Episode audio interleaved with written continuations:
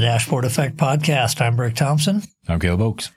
Caleb, today we wanted to talk about doing BI and analytics in the mid market and some of the things we've learned over approximately 300 customers and I mean, I don't know how many thousand projects, but a lot, at least a thousand. A lot. Yeah. Yeah. yeah. A lot. Many more than that, likely. Right. Um, and uh, some of the things we've learned about how to do this well and cost effectively. Um, some of this may be kind of obvious, but some of it's not really. Yeah. I think, I think it's going to be a good topic to talk about because there's not, uh, it's, it's specific to the middle market, right? You know, yeah. when you're talking about data and analytics, it's, it's usually geared towards oh, lots of data. Like that's what people are really interested in is big data. You know, those big companies are doing crazy cool stuff on all these, you know, terabytes and terabytes of data. Right. And, you know, it's not, not really applicable for the mid market. And there are some specific things when you're trying to do data and analytics in a mid market company that, um, we've learned. Yeah. And, you know, we think we've got a pretty good way of doing it now. And yeah. I think we should, we should share it. Yeah, well, I think we definitely do. Our, I mean, our customers seem to think we do too. I, you know, we can start with was sort of where we started in the middle market many years ago. Um, middle market typically is characterized by doing significant revenues. I mean, it's a real company. It's growing. It's not, it's, it's not a startup. Mm-hmm. Um, but very often doesn't have a mature data BI analytics department. So yep. that's sort of a first characteristic that you have to overcome. And um, we've been hired many times to come in as consultants for a period of time, come in for a few months, sometimes a few years, providing that service instead of trying to hire that and mature that internally. Um, and that can work for sure. Um, you know, when you're trying to to build an internal team to start with, you're sort of hiring I don't know, you're probably taking on four or five hundred thousand dollars of payroll. You need three or four people of a certain technical level to come in and start doing it. Um, and so by by hiring someone to do it, like we have for these projects, you can avoid that payroll cost and get uh, hopefully, if you hire the right organization, someone who's already mature, knows knows how to do it, mature data wise, yeah. knows how to do it, and so on. Um, but there are some problems with that too. Yeah. Yeah. I think, I mean, if you think about kind of that journey for that, you know, mid market company, let's say you're the CIO, um, you know, and you start to realize, oh, we need, we really need better, you know, business intelligence. We need better data. We need to get, get stuff to the business. That if you ha- if you're not well versed in BI and data and analytics, which a lot of um, CIOs just really aren't, you know, it's not kind of their their bread and butter um, hiring a team can be daunting. Like you don't know what you're looking for. Like what tech stack do you want to go with? What skills do you need to look for when you're even doing an interview? Like how do you know the person's good versus not? You know, it's, and you have to justify all the payroll cost right. on top of that. So it's not quite as simple as, oh yeah, let's just build a team, right? right. It, it becomes, becomes more challenging than that.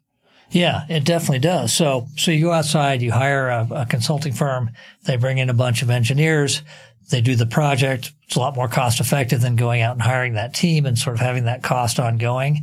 Maybe you can even capitalize this cost. Um, so there's advantages there. One of the big disadvantages though is when you want to stop having that outside consultancy do work. Now what? Right. Who, who picks up the care and feeding of this data warehouse or these days data lakehouse system. Um, so now you do need to start thinking about okay, I guess I hiring do somebody. need a yeah. team, right? Right. Well, yeah. And how many times have we seen after a project is done that the momentum at that company just grinds to a halt? Right. Right. They maybe hire somebody or they don't. Um, maybe the person they hired decides to leave. Right. Um, or just isn't able to do it the way that they want it done or continue what we've, what we've been able to do for them. And, um, yeah, so it just stops like, and that's not good. Now you just wasted a bunch of money on a, on a BI project that's now old. Right. Right. Yeah. right. And so you're, you're sort of going back, doing projects here and there.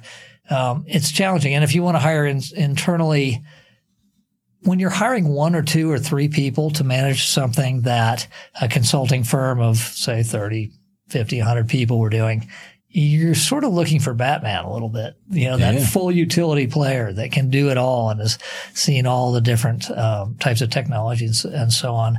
And, and so where we've ended up actually, um, after doing years of, you know, these big projects and then handing them off to teams and helping companies try to hire those teams and get them trained and so on is providing instead almost a product as a service. So for, for a lower monthly cost, much lower than, you know, hiring that team, providing just that service ongoing, you know, building the, the data pipelines and maintaining those. So, um, if they break in the middle of the night, you know, uh, we get the alert and fix it. Um, we make sure we're watching the performance of the data lake house. We're building and improving the, um, the data models and so on. And on top of that, having a, a, a sort of a bite-sized amount of report writing too, just always going. And the reason we do that is we've learned that just delivering, even delivering a perfect report that was perfectly designed, um, perfectly researched, you very often don't end up with something that goes for very long before it needs changes. Yeah, it's perfect for that exact situation and circumstance. Yeah. And then tomorrow everything's different and it's like, okay, this is still kind of good, but like we need to do this or we need to do that. You know, change it. Yeah. Um, yeah, I think that's a really good point. And I think another point is, you know, how many times have you or us gone into a company and things are not documented? People don't really know what the data means. It's because they had somebody put something together at one point in time and they never documented anything. And so now nobody really knows what's going on. So you kind of have to start over. And that's such a hassle and such a pain. And you really need that like data continuity. you need you know? continuity. Yeah. Yeah. you need to keep that that organizational knowledge, you know, alive as you build this thing out.